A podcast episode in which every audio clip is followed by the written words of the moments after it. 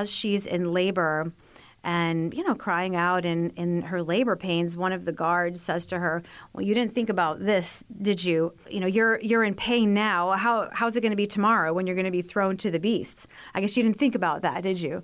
Um, something like that. And she says you know right now i suffer what i suffer but tomorrow there will be another one in me and he will suffer for me because i suffer for him welcome to christ and culture the podcast of the L. Russ Bush Center for Faith and Culture at Southeastern Baptist Theological Seminary. Here we'll explore how the Christian faith intersects all avenues of today's culture through conversations with leading thinkers. Welcome to the conversation. Welcome to another episode of Christ and Culture. I'm Dr. Ken Keathley. And I'm Dr. Benjamin Quinn.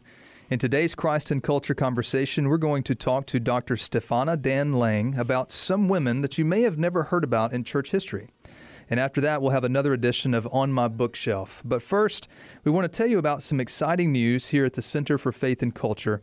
We're finalizing the details for our spring conference. It will be in February of 2022 called Exploring Personhood what is a human being? Dr. Keathley, can you tell us a little more about this? Uh, I'm very excited about this conference. I think this is going to be a highlight of 2022.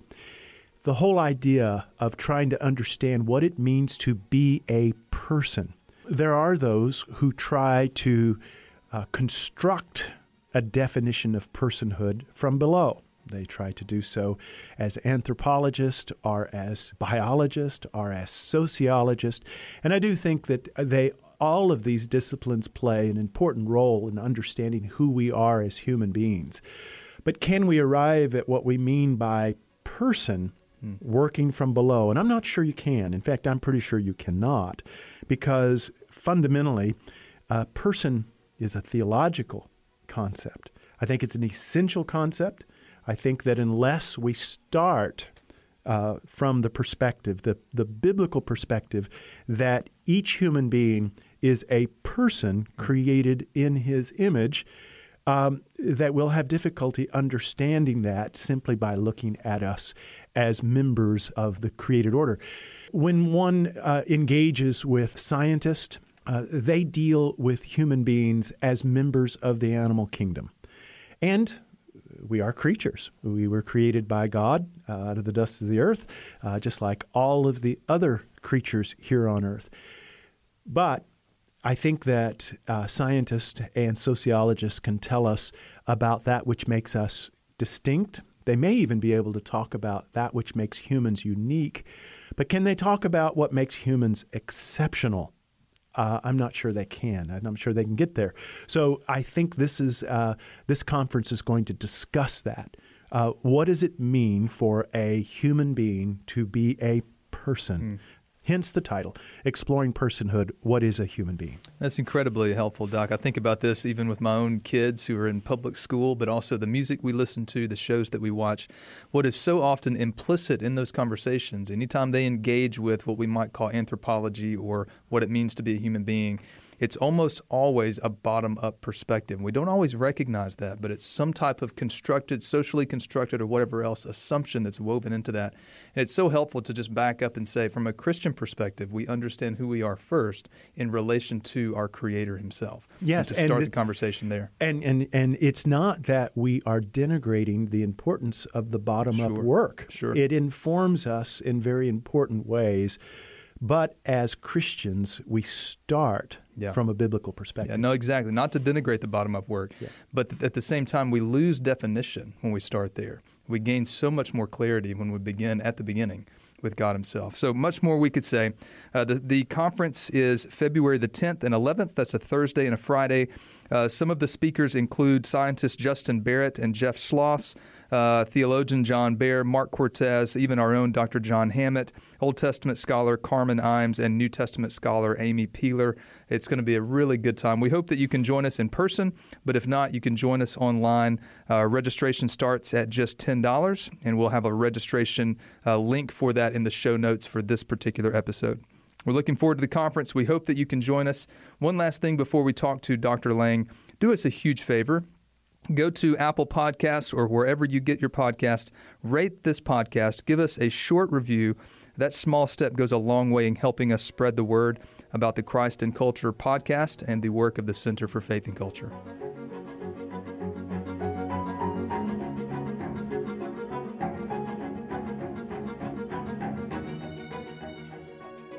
Our Christian faith has been passed down from generation to generation, but sadly, most Christians know very little about their spiritual forefathers. Dr. Stefana Dan Laing wants to change that. She's assistant professor of divinity at Beeson Divinity School, and she's the author of Retrieving History Memory and Identity Formation in the Early Church.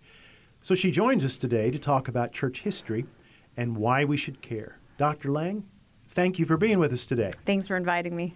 I grew up in a Baptist church, and it wasn't just a Baptist church, it was of the landmark tradition, of which the patristics were looked upon with a great deal of suspicion. I'm glad to see that today Baptists are coming around to appreciate the early fathers much more. So let's start with the obvious question why should Christians care about church history? Yeah, thanks for the intro. Um, I also grew up in a Baptist church. It was a Romanian Baptist church.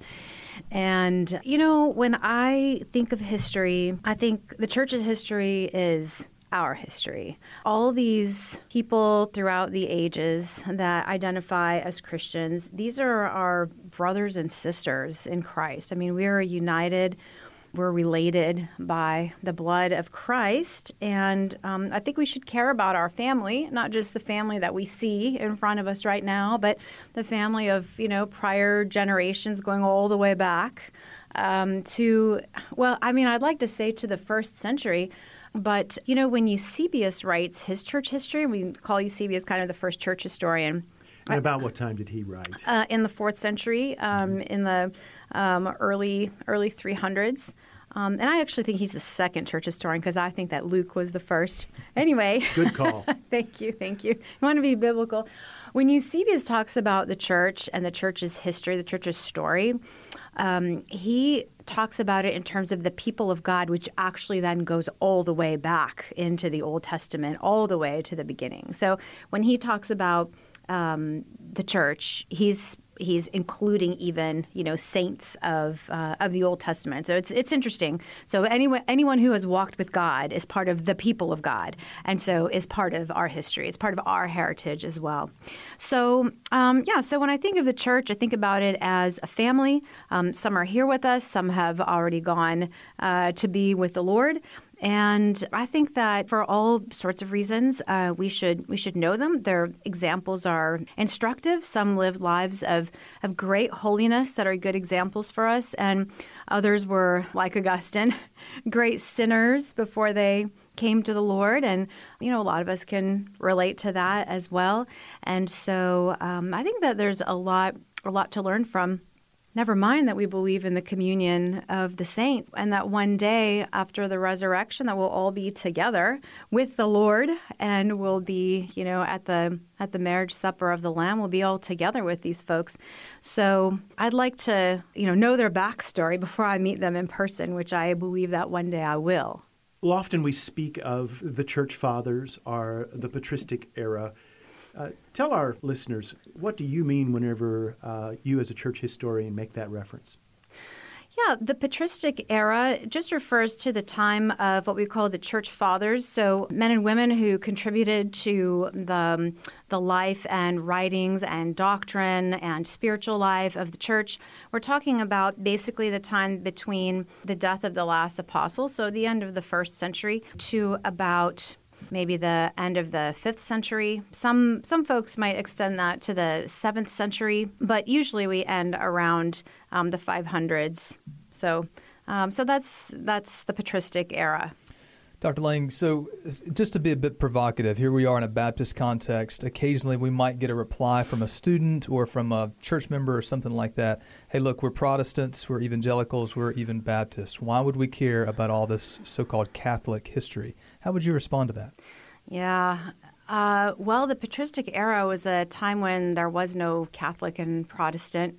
Um, it was it was Catholic with a small c and Orthodox with a small o, and Catholic just means universal or, or worldwide. I mean, it wasn't that widespread um, at the time, but they just meant the whole communion um, of the church.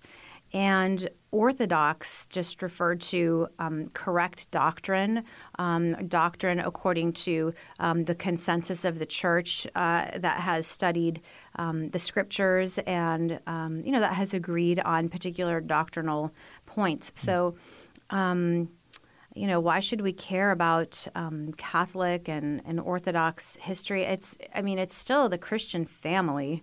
It's still the church, and they're still our brothers and sisters, and they're still relatives uh, with us uh, in in the blood of Christ. In other So- words, uh, the history of, of the, those who came right after the apostles, that's even our history. Fair It enough. is. And so, in other words, Baptists, we, we tend to pretend as though our history begins in the 16th century, whereas actually we want to stretch it all the way back to the apostles. Well, I think some pretend that it began, you know, with Lottie Moon and a little, Exactly. a little more recently Well, than speaking that. of uh, speaking of Lottie Moon, or at least influential women in the church, you talk a lot about one of my favorite women from uh, from church history, Saint Perpetua. Mm-hmm. Would you tell us just a little bit about who she is and why she's a story worth remembering for today? Yeah. Oh, Perpetua. She was a North African woman, about 22 years old, a young wife, a young mother, a new mother. She had an infant. And the martyrdom of Perpetua and her servant, Felicitas, is very, um, very much celebrated um, in the church. It's a, a martyrdom that took place in about 203 AD. And basically, Perpetua writes about this herself. Um, this is this is one thing. This is one reason why the work is uh, very special. It's it's unique. Um, I think it's the first writing that we have by the hand of a woman in this era. So Perpetua is keeping kind of a prison diary, and she records um, what happens to them uh, stage by stage when they're arrested, when they go on trial, and what happens, and her family that comes, and church members that come. It really gives us a great window into um, what happens in the church when somebody from your church gets arrested, and then you know what are the movements of the rest of the of the congregation? What what can you what can you do? How can you address it? What are the the consequences? The the further reaching consequences for the families of those who are apprehended. Um, and then how are they themselves seeing it from the inside? See, we get we get a view of what happens from the church, but it's all from Perpetua's uh, vantage point, and she's on the inside, and so we can see some things that are very familiar to us. You know, she had been in this um, Bible study. She converted. She was being um, catechized. That means she was receiving a, you know, kind of a, a biblical education from her um, Bible study teacher. And they were arrested at a time when it was illegal to convert in their area. And while in prison, they were baptized, uh, which is just flabbergasting, I think, just to think about. She describes the prison. She she has kind of a, a liability in that she has a child with her and she's breastfeeding.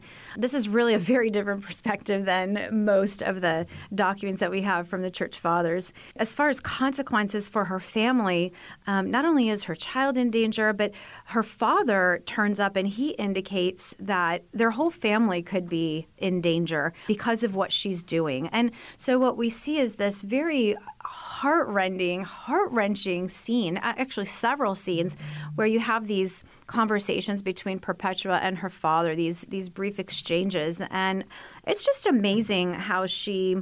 Um, expresses herself. You can see her choo- consistently choosing Christ over her family and with each conversation she's she gets a little bit more distant from her father um, and her, her father is a little bit unusual as well because the roman father has the power of life and death over really everybody in his household there are very set places for women to be and it's clear that her father has really invested in her. He's favored her, which is a little unusual for you know for a father to behave that way with his daughter. But with every conversation, she's getting a little further away from him. And what's interesting in the document is that in between, I, I think this is correct, in between each conversation, she's having a vision and these visions are visions that are, um, she takes them as from the Lord. They're edifying visions. And in the visions, uh, she's addressed as daughter. So it's almost like she comes from this pagan family into a new family of Christians.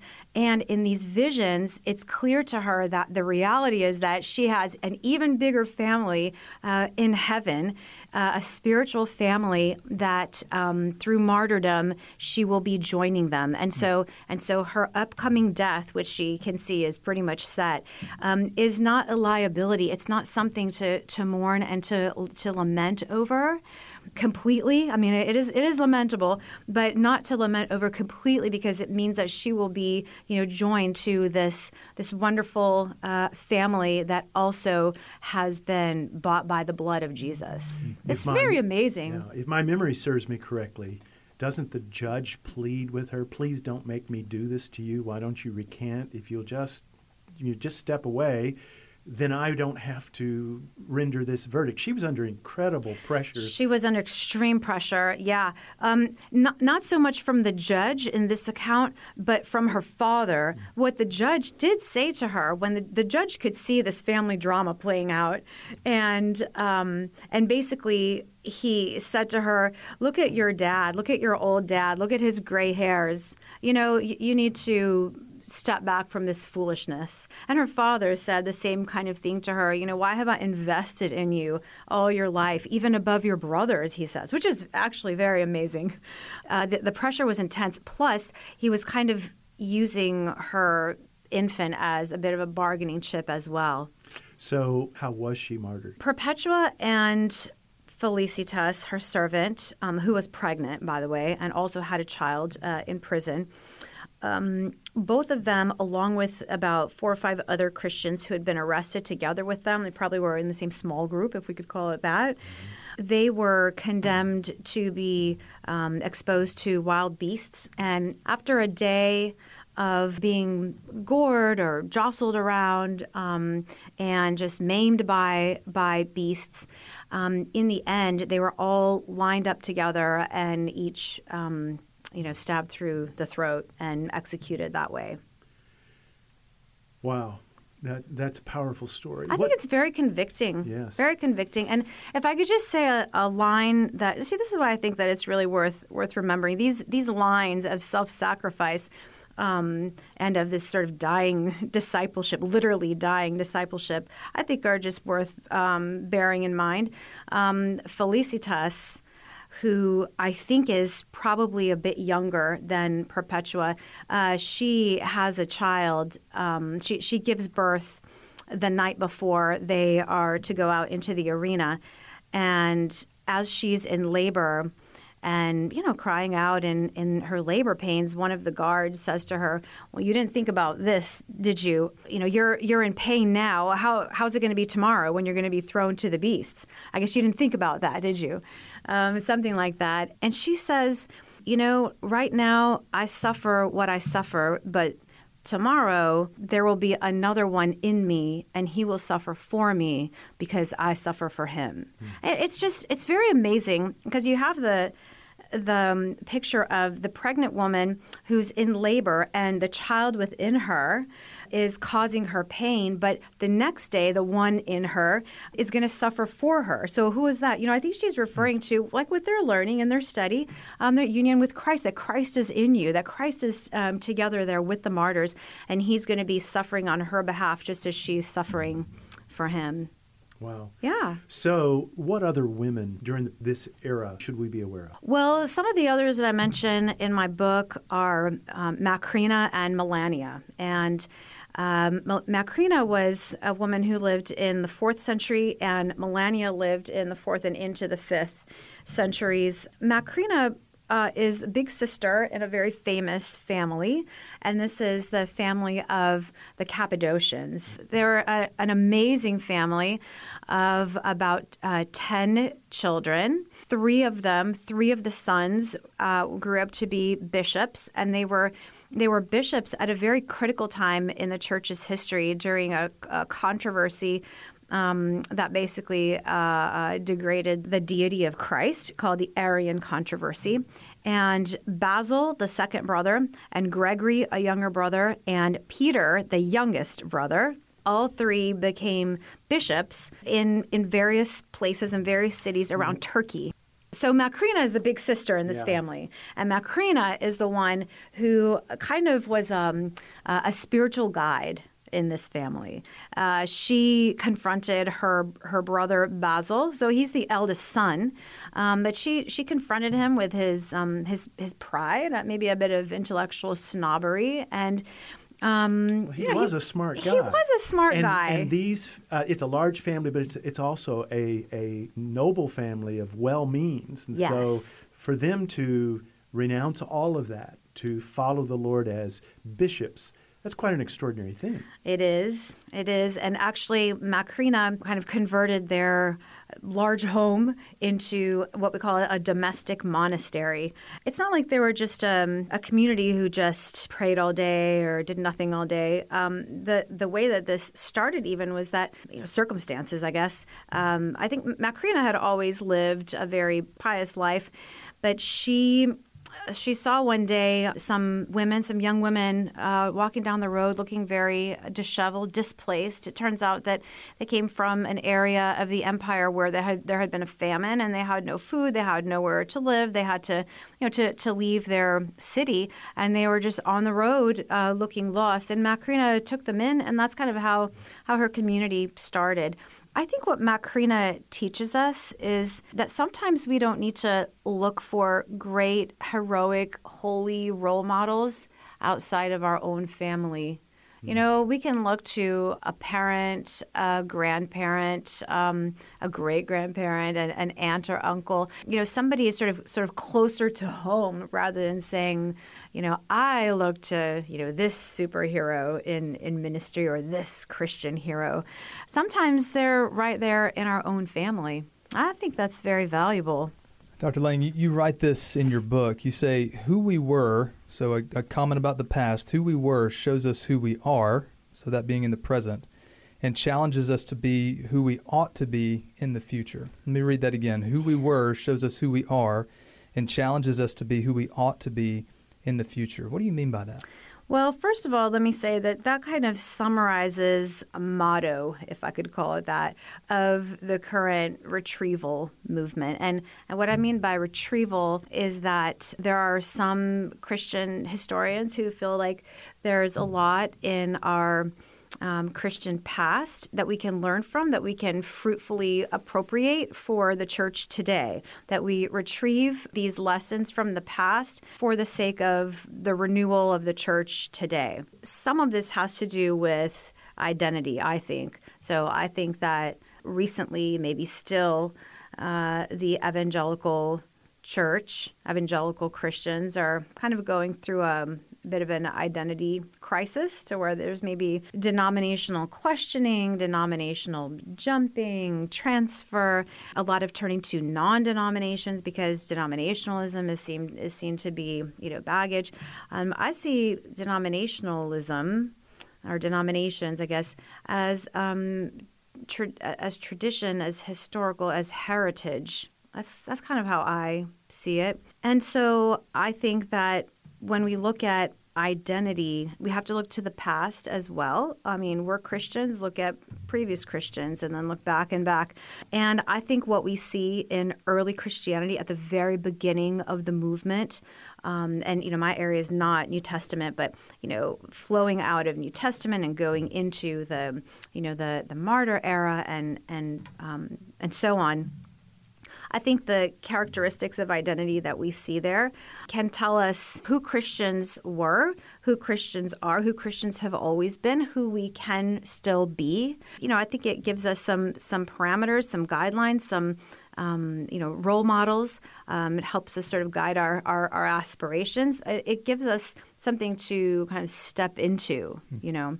So what I see is that Christians were victors under persecution, that Christians um, endured, that they were resilient, that they were loving in their communities, that they you know, they, they bore witness to Christ's command to love your neighbor as yourself. And that was a, a huge part of, of their witness, um, that they were overcomers. I mean, this is how the Perpetua story fits in, that Christians have seen the church uh, as as a family. Sometimes your earthly family doesn't understand spiritual convictions or, or the gospel or they're resistant but you don't have to be alone because you have a new family. And we look back and say oh this is how it worked out in the you know in the early years in the early church. And this is how it can still work out today. Imitators of christ imitatio christi is a huge identity marker for christians. This has to do with um, also with persecution. But but once persecution was ended imitatio christi which means imitation of christ didn't go away as an ideal for christians to fulfill and to kind of step into. So, following Christ in sacrificial discipleship, um, imitating Christ. These are the things that we have to hold on to. This this sort of cluster of identity markers that remains the same and that should remain the same even into the future no matter what changes or shifts in our in our denominations i don't think you have to discard your um, your denomination or your denominational identity as long as this other core of characteristics um, remains the same. So who we've always been tells us you know who we are and can sort of inspire us uh, into the future to, to continue to be these things that, that are biblical, that are grounded uh, biblically.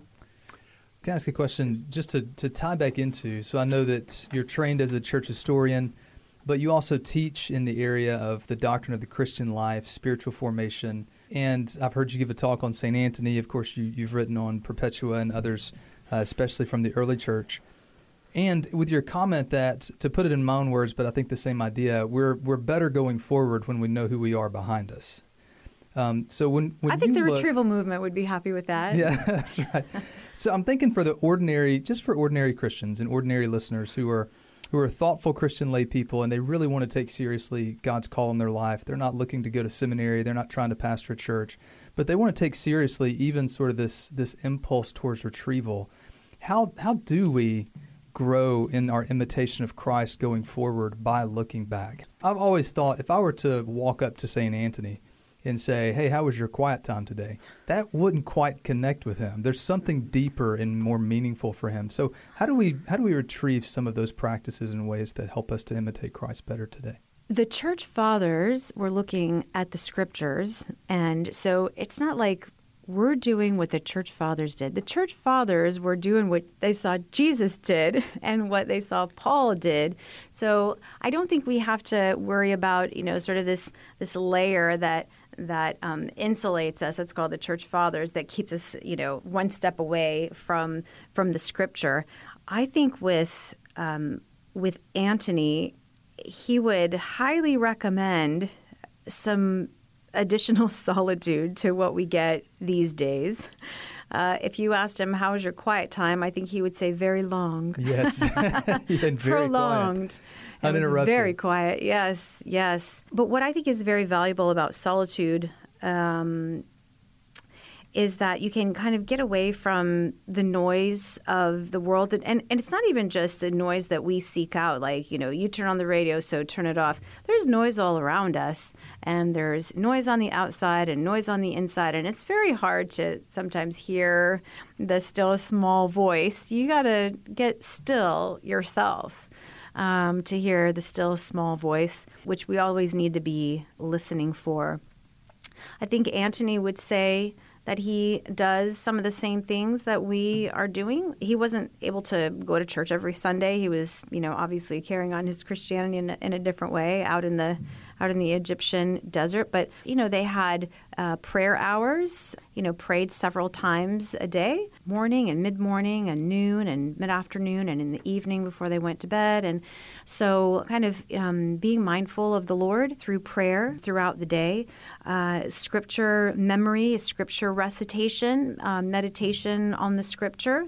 That was um, that was very important as well. You know, giving attention to those who are in need, um, even maybe when we would prefer to, you know, be sort of just attending to our own uh, spirituality. The, the ministries of um, fellowship and, and prayer and encouragement, those things are also very important. Worshiping together, gathering together, taking uh, communion together, coming together for important times in the church's life. Obviously, the you know the structure of the liturgical year, the seasons of the church, and celebrating those because a lot of those are tied to the life of Christ and to events in the life of Christ. So those things are very important. And I tell you, one way that that the church remembered its great heroes was to have what they called um, feast days when they would memorialize the martyrdoms of the the people in these stories that were uh, that we're talking about today. So you know, Perpetua and Felicitas have a uh, have a feast day, and um, you know, Saint um, Ignatius and Polycarp has a feast day. I think in in um, February, Justin Martyr. I mean, this is this is part of the way that we remembered all these because because there are sermons mm. uh, that commemorate them, and also there are uh, you know court documents about their trial, and there are these martyrologies. So we've got all this material um, that we can read, so that so that we can so we can remember. There's a there's a sermon uh, from the, I believe, the fifth or sixth century that was preached on the saint day of of Cyprian, uh, the bishop Cyprian, who died in the mid um, the mid third century, about two fifties. And it says the reason that we gather today to remember Cyprian's life um, is so that not just so that we don't forget, but so that you don't ever have the opportunity to say, "Oh, I didn't know." Yes. I never yes. heard and I and I didn't know. I forgot. Yeah. And th- this is said several times throughout that short sermon uh, that we call a homily. The amnesia that infects evangelicalism is amazing. Um, and tragic. And tragic. And it, and it goes not just for the patristics, I preached a sermon on the life of Lottie Moon and had dozens of people come up and say, you know, I've always heard her name. I just wondered who she was. It's amazing and, and uh, just stunning how few evangelicals really have an appreciation of our history. Yeah. Speaking of history, we've been talking with Dr. Stefana Dan Laing, and she's the assistant professor of divinity at Beeson Divinity School. Her book is Retrieving History memory and identity formation in the early church.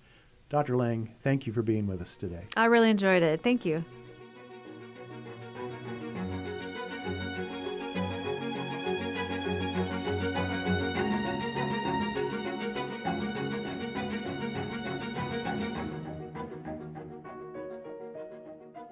Southeastern Seminary's mission is to serve the church and fulfill the Great Commission. Almost all of Southeastern's degrees are available fully online, so whether you're in your living room or the classroom, you can receive high quality theological education. Get equipped wherever you are today for wherever you're called in the future by visiting sebts.edu.